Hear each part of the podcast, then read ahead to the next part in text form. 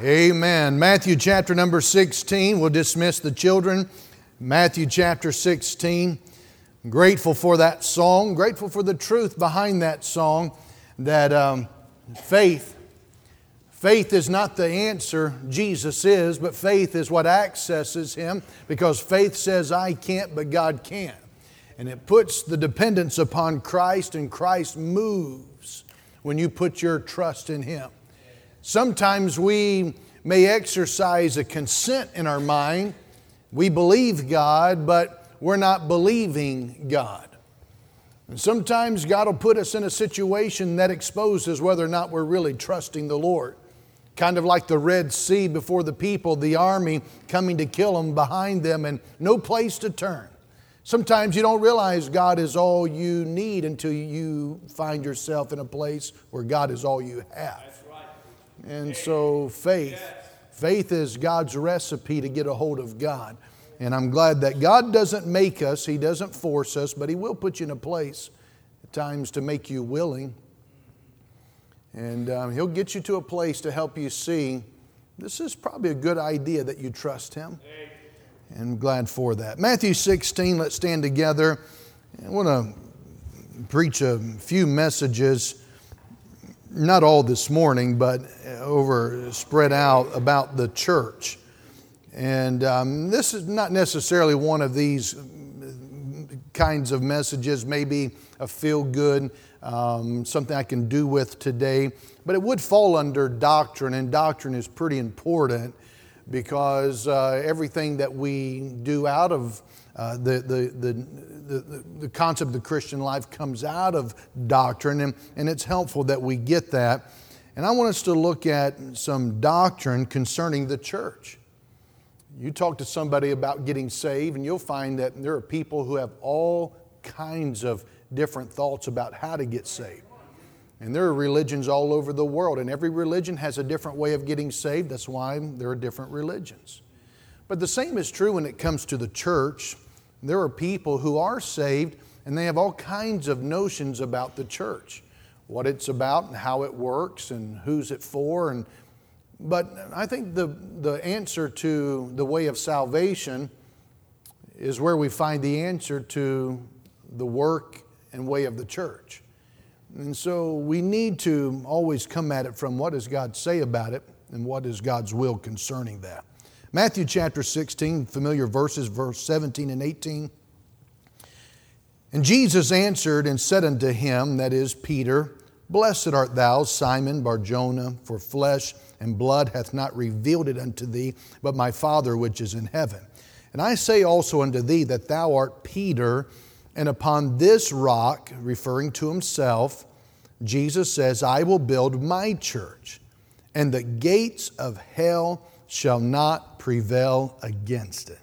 Jesus said that he would build his church. I want to preach this morning in looking at the matter of the church, the ownership of the church. The ownership of the church. You say, is that really that significant? It is, because I think a lot of the reasons people live the way they live is because they don't really see Christ as being the owner of His church. And if you're not convinced of that, not in your theory, but just convinced in your practice, you're going to live your life as though you are part owner, if not full owner of your life. But Paul says, What? Know ye not that your body is the temple of the Holy Ghost which is in you, which you have of God, and ye are not your own. But just as we are not our own, the church is not our own. It does belong to God. And I want us to look at that. The ownership of the church. Thank you. Please be seated. I'm thankful for the role of the church in my life. I'm glad for having been taught the significance of the church. I was saved in a church, baptized shortly thereafter called to preach in a church, met my wife in church, and I found Christianity is life to be lived through the church. The word church is found 114 times in the New Testament. The word ecclesia that we get church from. It simply means fellowship. It's a called out assembly. 114 times, and it refers to a local group of fellowship, uh, local fellowship of baptized believers who come together committed to God for the purpose of fulfilling the Great Commission. 114 of these times we see in the New Testament, it's, it's, a, it's not a difficult concept, but because there has been those that have made this somewhat mystical and they've made it then a mystery. The mystery of the church is not referring to what it is, it's referring to those who were not aware of it at the time because un- until Jesus came on the scene, the church was unknown. But when Christ came on the scene, founded the church, it is always a local body of believers. It's a local group. It's, a, it's not some universal concept. When I got saved, I became part of Christianity. That's universal. But we don't have a pastor of Christianity. We don't have deacons of Christianity. We don't take up tithes and offerings of Christianity. We're not counting Christianity's tithes and offerings today. We're not having uh, a fellowship after a service for all of Christianity. It's this local church, it's this local assembly. And everywhere the Apostle Paul went, people were won to the Lord. He established local churches. New Testament is filled with letters to local churches. Churches in Rome, Corinth, Galatia, Ephesus, Philippi, Colossae, Thessalonica. And the Lord addressed seven local churches in Revelation 2 and 3, the churches that we know to be in Asia Minor. So, great emphasis is placed in the New Testament on attending, joining, being involved in a local church. There are a couple misconceptions about church membership.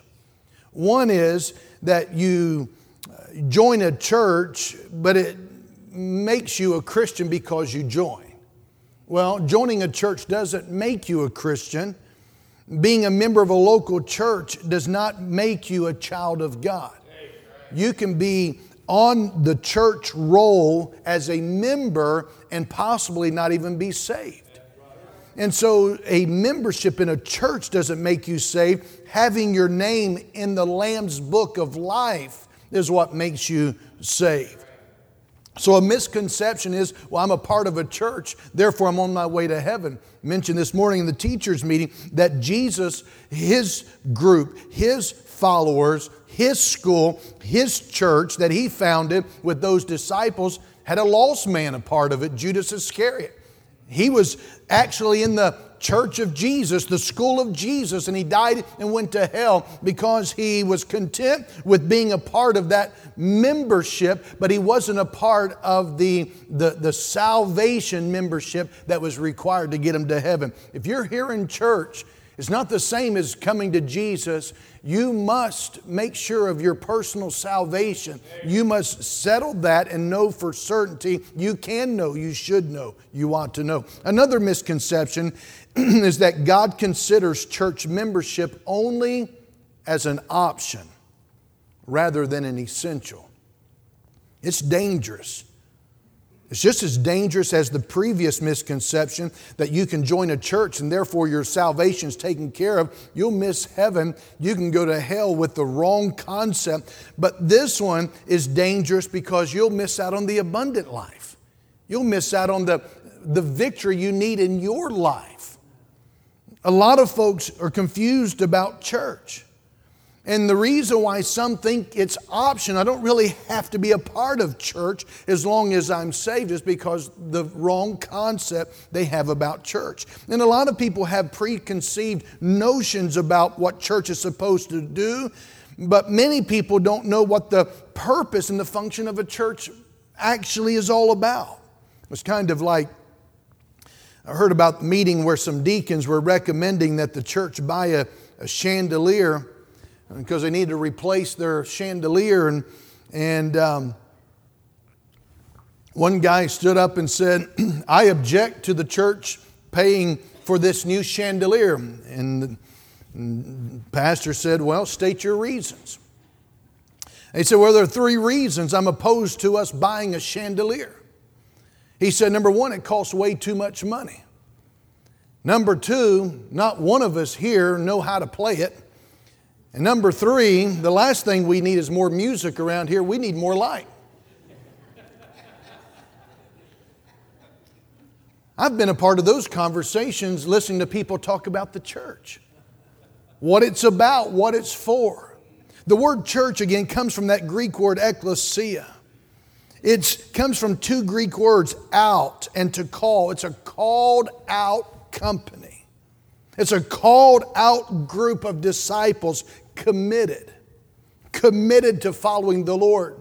I've said it before recently and been saying it the last couple weeks as it's just really been impressed upon my mind thinking about Jesus' way of soul winning, Jesus' approach to evangelizing. You know what Jesus said to people was, Follow me. That's, that's, all, that's what he said. In other words, he was saying to them, You need to get saved, follow me. What about after you get saved? It's taken care of and follow me. And when we follow the Lord, we don't get into these questions, well, I got saved. Do I really need to do this? No, follow Him. The one who saves you is the one who sanctifies you. The one who delivers you is the one who develops you. The one who uh, comes into your heart and life is the one who is to fill and to lead and to control you. Jesus just said, Follow me. Now, church membership is an exclusive membership. In Acts chapter 2, verse 41, then they that gladly received his word were baptized. And the same day there were added unto them about 3,000 souls. In verse 42, they continued steadfastly in the apostles' doctrine, fellowship, and breaking of bread and prayers. So it's an exclusive membership. It's not just for anybody who wants to be a part. There's a certain uh, criteria. They must have received the gospel they must have put their faith and trust in Jesus. There must be a desire to follow the Bible. When a person joins, we give them a constitution, bylaws. Here's what we believe about certain doctrines. But the Constitution is not the Bible, the Bible's the Bible. We just put out here are certain questions about society and, and current things. Here's what we believe the Bible teaches about this. You can be loyal to the Constitution because it only covers a few things and not have a loyalty to the Bible. And there's no way a person who got saved last week understands everything in the Bible this week. I don't understand everything in the Bible, but here's what I do understand it is God's Word, thus saith the Lord. All of it's given by inspiration of God. And as long as my allegiance is to Him and whatever He says, then I'll do okay. Because whatever He says, whatever He thinks, whatever He commands, whatever He promises, that is final. And so, membership, there must be that willingness to follow. A New Testament church is an assembly of baptized believers organized to carry out the Lord's Word. It's an assembly of baptized believers organized to carry out the Lord's work. Now, there's a great deal of criticism about the church, and if you want to be critical about it, I could take a long time with you because there's a lot of things that I recognize in churches that these are broken, these are not perfect. But I'll tell you, uh, there's a lot of marriages that look that way, and I'm still for God's institution of marriage. There's a lot of restaurants that look that way, and you still visit, some of you too frequent restaurants. And a New Testament church, I'm simply saying, is unique. It's the only institution on earth it's the only institution on earth where, according to 1 Corinthians 3.16, the temple of the Holy Spirit is, is, is God's dwelling place among the church, the temple of the Holy Spirit. As a child of God, He moves inside, but as the church of the living God, God's place of, of, uh, special dwelling is among the, the people of God when they assemble together. Two or more gathered together in His name. There's a, a special dwelling place of the Spirit of God. According to 1 Corinthians chapter 11, the church is the only institution that has the scriptural authority to baptize and to observe the Lord's Supper. God did not give the ordinances to Christianity. He did not give the ordinances to Christianity, He gave it to the church. The church is the only scriptural authority to baptize and to administer the Lord's Supper. Number three, the church is the pillar and ground of the truth. In 1 Timothy chapter 3 and verse 15, it's not my home, it's not my ministry, it's the church. The church is the pillar and the ground of the truth. And that's why I think that if we're going to err in, on the side of, of things when it comes to how we conduct it, I want to err on the side of being more cautious, more strict, because this is the pillar and ground of truth.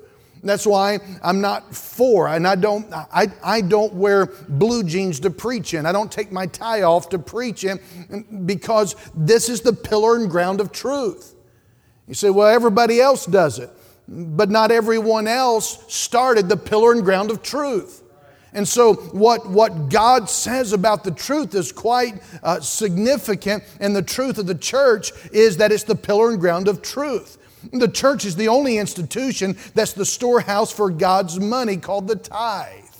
In 1 Corinthians 16 and verse 2. It's not the mission board. It's not a camp ministry. It's not a college. It's the church. The church is, according to Mark 16 and Acts 1 and Acts 13, is God's evangelistic agency.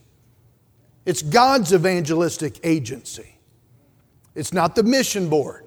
It's not the college. It's not a camp. It's the church. The church is the only institution on earth that has the keys of the kingdom, according to Matthew 16, verse 19. What does that mean? That means it's God's soul winning agency. It's God's soul winning agency. Are you with me? You ready for me to tick you off? It's just going to show whether or not you agree with the Bible.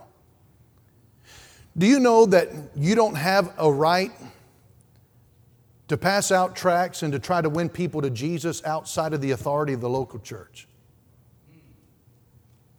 You say, Whoa, I've never heard that before. Well, get back to the big picture of the Bible. The gospel authority, the gospel in winning souls was for every creature, but it was not given to every creature. The keys were given to the church. Well, I thought they were given to the apostles. Then the, then the authority died off with the apostles. I thought they were given to every Christian. Then we don't have a Bible church. They were give, it was given to the church. It wasn't given to the pastor, not given to the apostles. It was not given to every Christian. See, the issue of the church, it goes back to the authority. Why did Jesus get baptized?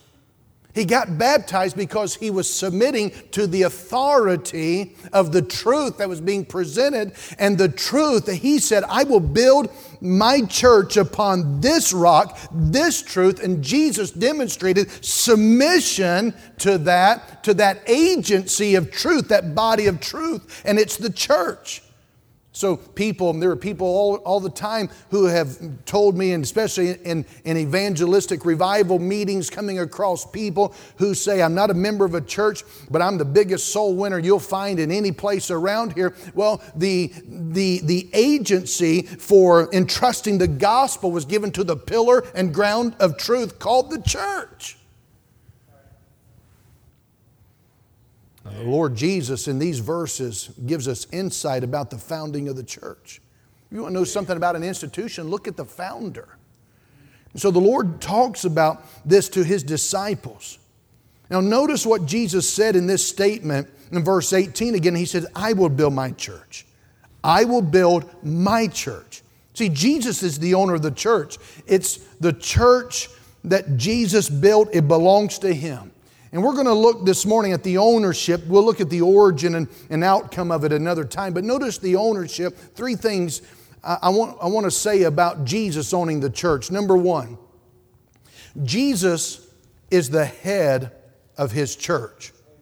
He's the head. Ephesians 1:22, and hath put all things under his feet, gave him to be the head over all things to the church. You see, Jesus is the head of the church.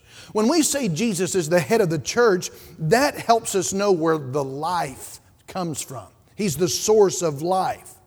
Mm, Ephesians 1:23 which is his body the fullness of him that filleth all in all Jesus is the head we get life the church gets its life from him see that makes the church an organism not an organization there's organization that takes place, but we're organizing because it's an organism. It's a body. It means that there's life to it. The church is alive. You see it. It's not a dead institution, it is a living body, and Jesus Himself is the source of its life. That's why we pray to Him. That's why we make an emphasis on prayer. That's why we worship Him. That's why we're seeking Him. That's why we're careful about this because we need his life to be manifested. He's the head. There's a lot of people today who have this hang up about loving Jesus, living for Jesus, but not really being connected to the church. And one man said to me, I love Jesus and and I think as long as I'm saved and I love Jesus, that's all that matters. So I said, Well, there's more to it because He's given us a whole book of other things that matter. The man said, Well, is it possible to be saved without belonging to a church? I said, Well, yes. He said, See, I told you. I said, Well, let me ask you a question. I said, If you care nothing about being part of a church where people get saved, we sing the praises of God. We learn the truths about God. We fellowship with the people of God. Why would you want to go to heaven in the first place? See, I believe that there is great room to be suspect of your salvation experience if you don't want to have a follow through with that salvation experience of being a part of what Jesus says is Himself. He's the head of what? Of this body. See, some have had bad experiences with church.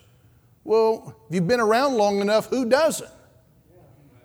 Some have had bad experiences with marriage. But it's still God's idea and it's a good idea.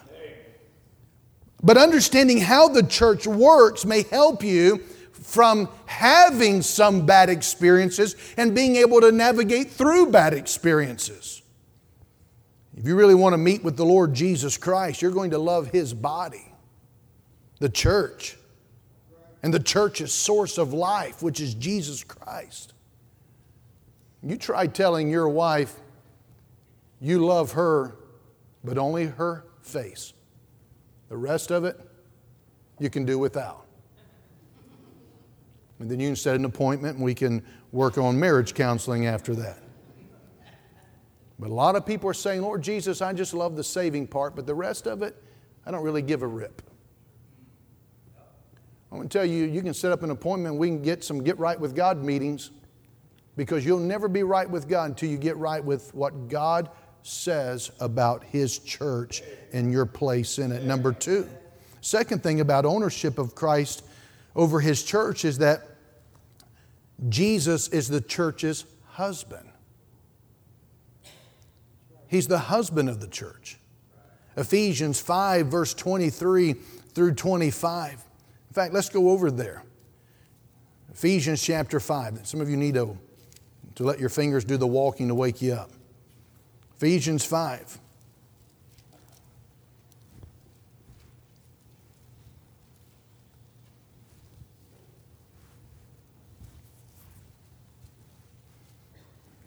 For the husband, verse 23, is the head of the wife, even as Christ is the head of the church, and he's the Savior of the body. Therefore, as the church is subject unto Christ, so let the wives be to their own husbands in everything.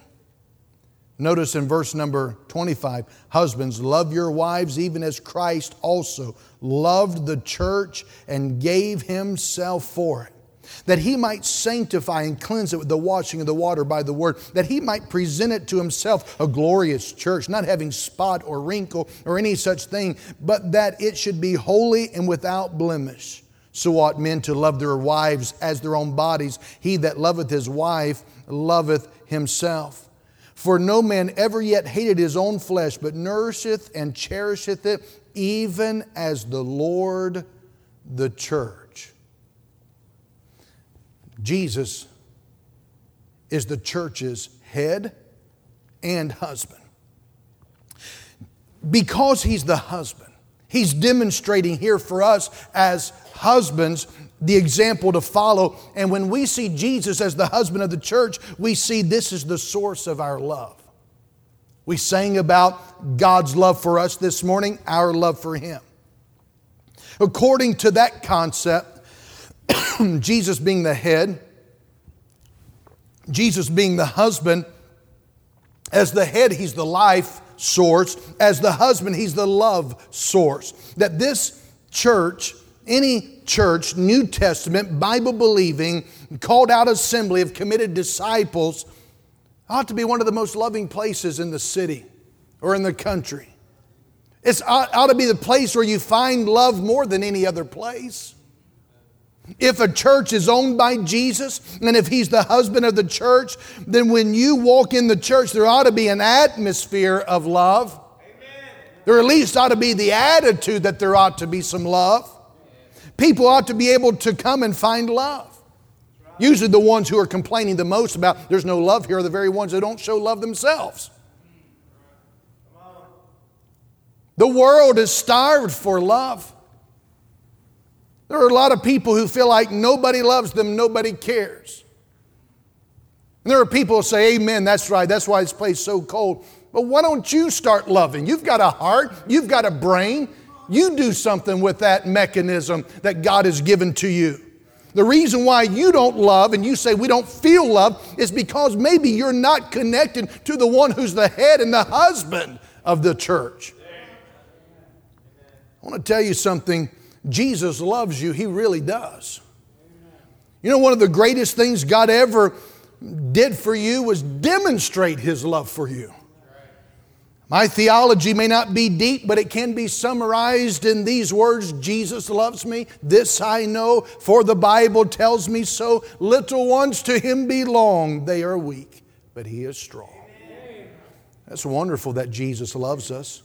It's wonderful that he, he loves us because he owns the church. We have fellowship with people that he loves and loving people. Jesus is the owner of the church. And as the owner, he's the head and he's the husband. There's a third thought this morning. Jesus is the head of the church, that's the source of life. He's the husband of the church, that's the source of its love. But he's also the Lord of the church. He's the Lord of the church. That's the source of its leadership. In Ephesians 4, verse 15, it says, Speaking the truth in love may grow up into him in all things, which is the head, even Christ. And that leads to the question that many will ask who runs the church? Well, Jesus is the Lord of the church.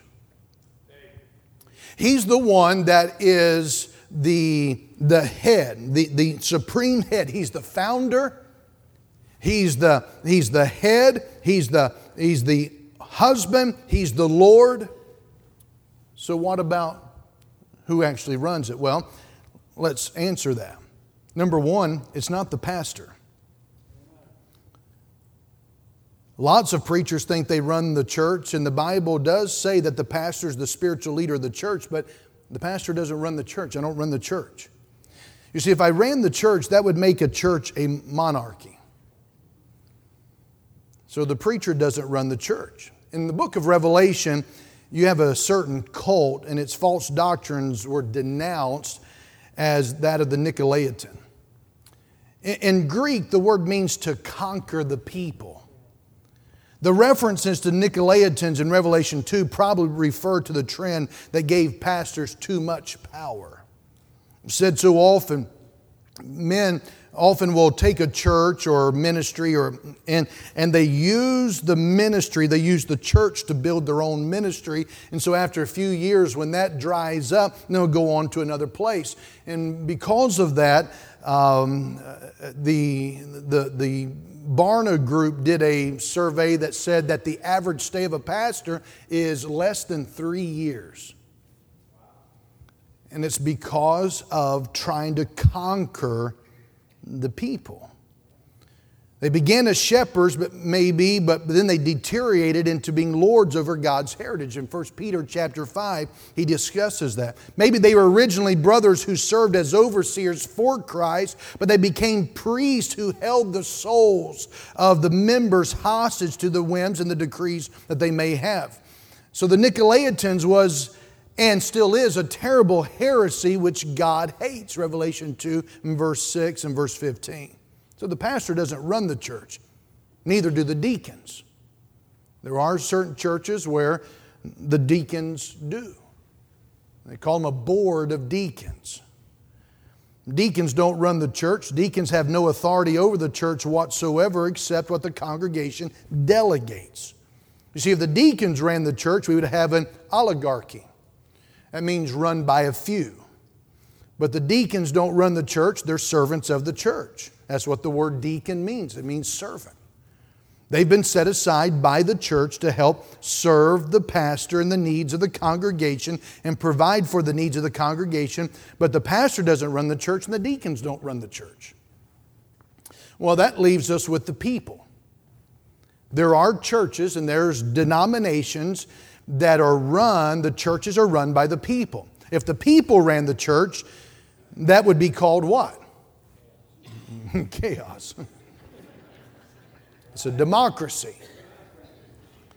For some reason, writers and preachers who should know better have said for many years, in one way or another, that New Testament churches run pretty much as a pure democracy. But that's not what you find in the Bible. Have you ever heard a congregation uh, I heard congregational church government described that way. I have. Dr. Childs can tell you many who really believe that. But hardly anything could be further from the truth. And confusion on this point has got many a church off track and it's hindered the cause of Christ around the world. The English word democracy comes from two Greek words that together it means the rule of the people. A democratic government is one in which the people rule. Very few civil governments that have operated have done so by pure democracy.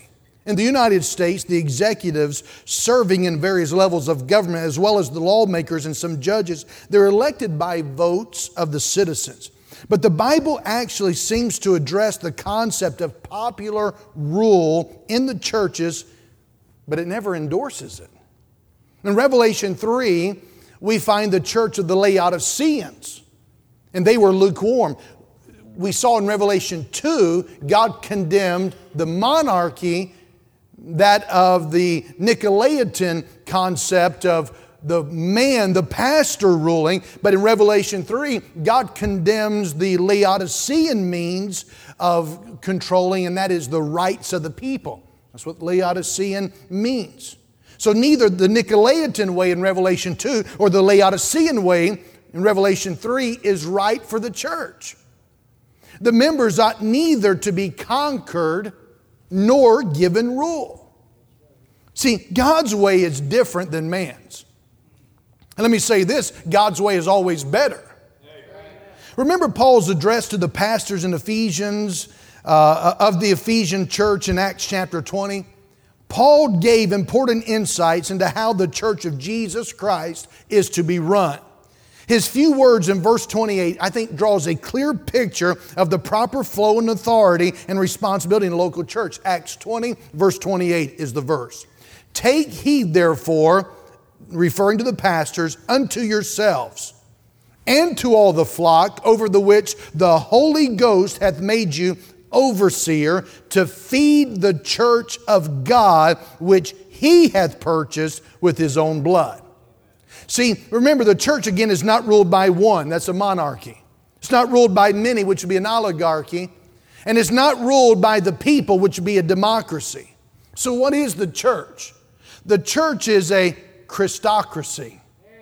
It's a Christocracy. You see, Jesus runs the church. He's the source of church leadership. He's the Lord, we're the servants. And what we have to do as a pastor, as deacons, as people, is that we are to seek the Lord. We prayerfully determine which way Jesus is going and what Jesus wants us to do, and we get in step with Jesus. So, with that in mind, let me give you the way this would look Christ is the president. Jesus Christ, we might say, is the president of the company, president of the called out assembly, the church, according to the Word of God. He's the head of the church body. Ephesians 1 19 through 23. He's the bridegroom. Um, he's the husband of the church as his bride. Ephesians 5 25 through 27. He's the Lord of the church as his temple. Ephesians 2 19 through 22. 1 Corinthians 3 16 through 17. Acts chapter 20, verse 28, the verse we read a little bit a moment ago that I quoted, says that he's the owner, he purchased it with his own blood. And as the owner and president of the church, he has the right to do with it, with it whatever he wants to do in any way he wants to do it. See, church members must never forget that Christ is the head, he is the monarch, he's the boss of his own church. That's why it is a big deal when we say the authority is the Bible because it's what the head, the boss, the president, the Lord has to say. Nobody has a right to usurp his absolute authority over the affairs of the church. Whatever he says should be done. It should be done. 1 Timothy 3:15. Paul tells young Timothy that thou mayest know how thou oughtest to behave thyself in the house of God, which is the ground, uh, which is the church of the living God, the pillar and ground of the truth. See, the mission statement of the church is the Great Commission. The method of maintaining peace and purity in the church is clearly stated in Matthew chapter 18. Jesus is, is promoting peace and unity. If somebody's offended you, you're offended by somebody, he says you need to go to them. If you've offended somebody, you need to go to them. In other words, he's saying the mission is all about the Great Commission. The method of maintaining peace and purity is how we're going to stay on target because this isn't our country club, it's his church. In the New Testament, Jesus Christ tells us how his church is to be run. Christ's church has no right to invent its own mission to create its own system of operation or set our own policies and standards. No, Jesus is the owner, He's the president, He's the head of the organization, and everything that must be done must pass the pleasing God system. So Jesus is the president. According to the Bible, the Holy Spirit is the executive vice president. The Holy Spirit is in charge of operations in the absence of the president. That's what Jesus taught in the upper room, John 14, 15, 16. Of course, the head of the church is away on business. He's gone to prepare a place for us. He's in heaven at the right hand of the Father. He's interceding for us. But He has sent the Holy Spirit, another of the exact same kind He described, to administer the church in His place. John 14, verses 12 through 18. The Spirit was recognized as the administrator of the church in Jerusalem, according to Acts chapter number 5. Regarding the hypocrite, remember Ananias and Sapphira? They lied to the preacher, but Peter said, You didn't lie to me, though they did. But Peter says the big deal is you lied to the administrator of the church, the Holy Spirit. Because of that, God killed them both. In Acts 15, verses 23 through 29, the Spirit is credited with being the one who directed a very important decision made by the congregation. And one of the reasons the Spirit was sent is to lead the church in the absence of the body, the personal, physical body of Jesus. The truth is that because Christ and the Spirit are both persons of the Blessed Trinity, having the Spirit of God with us is the same as having the physical person of Christ dwelling among us, directing us, telling us what He would have us to do. the congregation, we must look to the Holy Spirit for guidance, for power, for wisdom, for faith, for unity, for leadership and strength. Churches grow and they multiply through the Acts 9, verse 31 says, the comfort of the Holy Ghost. Again, in Acts 20, verse 28, it was the Holy Spirit as the one who appointed pastors of the churches. It was the Holy Spirit who does that. Well, a lot of people have announced their call to ministry and they're launching into ministry because the Holy Spirit told them. He's not the executive vice president of you, he's the executive vice president of the sending agency of ministry, the church. That's why you don't get ordained by a camp or a college or a mission board. The ordination comes from a church. See, some churches are looking for a new pastor, and they'll pass around questionnaires to members asking what kind of pastor they want. We have our own version of American Idol in our churches, but really the congregation doesn't have a right to decide what kind of man they will have as the under shepherd. The Holy Spirit's job is to determine that. So, pulpit committees should be made up of, like the one that Canaan has had, and, and that is praying men.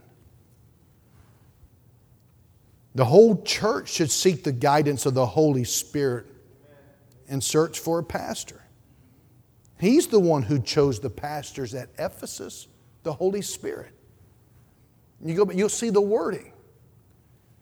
You'll find Paul talk about it was good to the Holy Spirit that this one was called.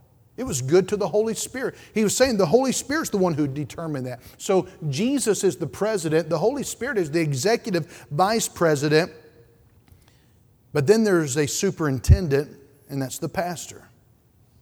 The address of Paul in Acts 20, verse 17, was given to the elders. elders is another term for pastor. Pastors given several different synonymous terms emphasizing a different role. Elder is one of those, but in verse 28, the pastor, the same individual, is called overseer.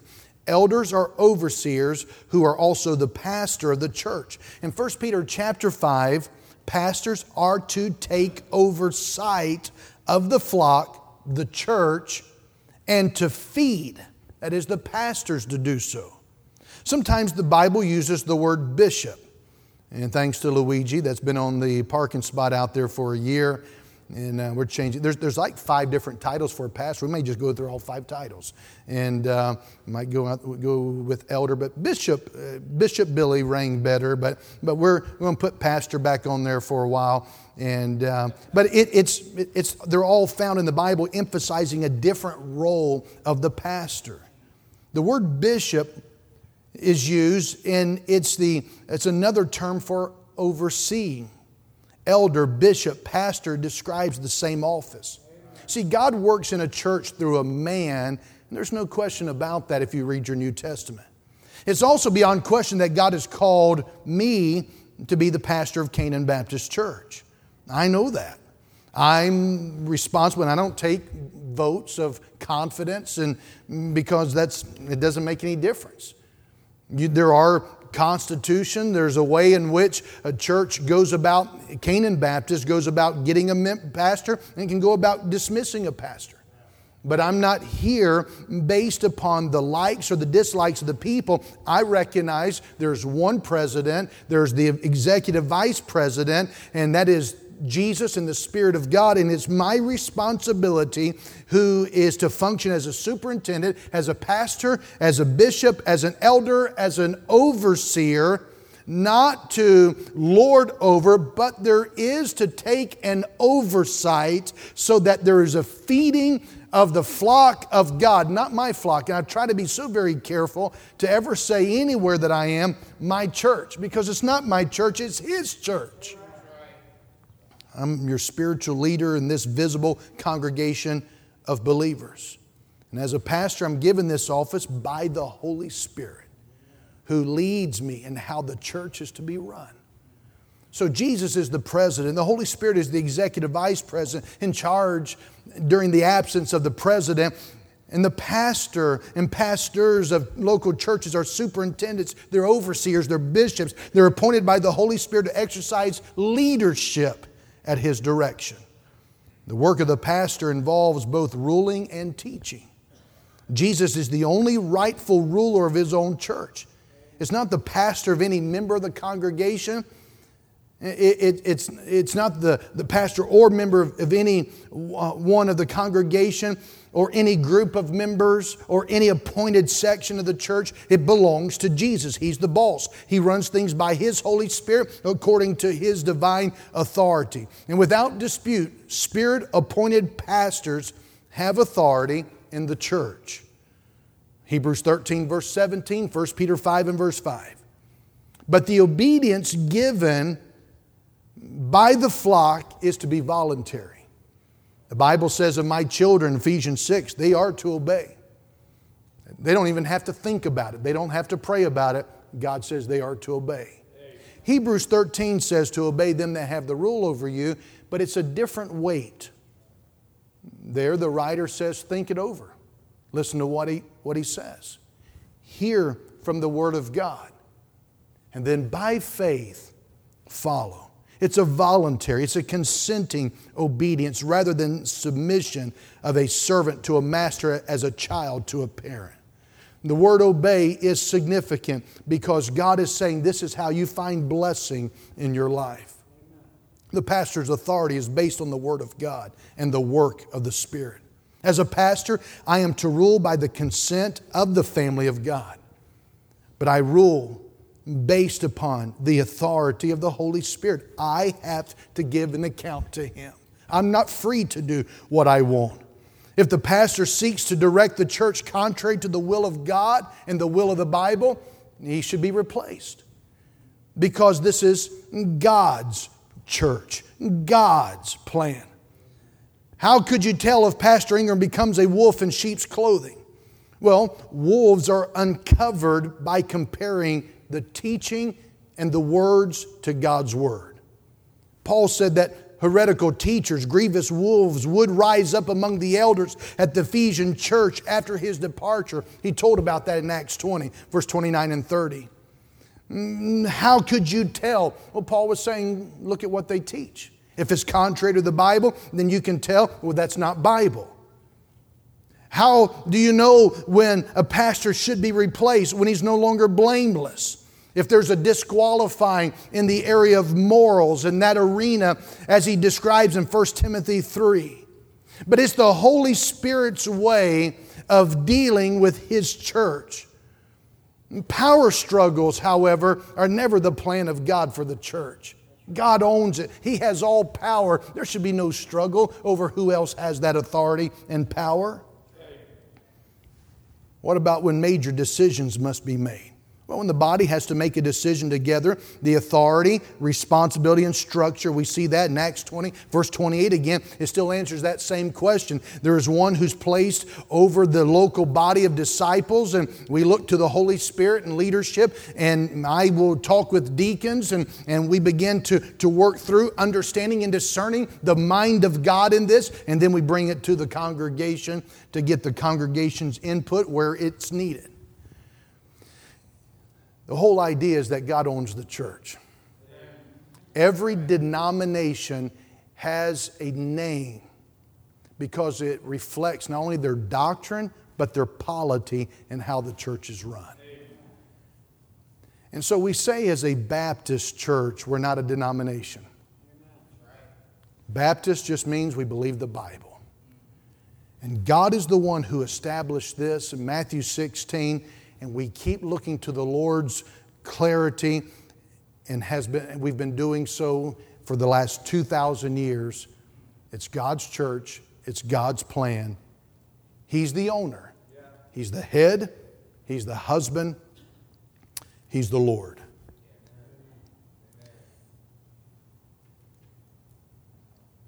Now the question is what are you going to do about it? You're going to cooperate with God's wonderful institution called the church? or you're going to go contrary. Just as many have a way in which they believe they can get to heaven, there are many others who believe in a way in which they can navigate their Christian life. Many different ministries. But nothing, I believe, is of greater value to your life personally and the blessings of God upon you than you being in the place that pleases Him in 1 Corinthians 12 and the body, the church of the Lord Jesus Christ.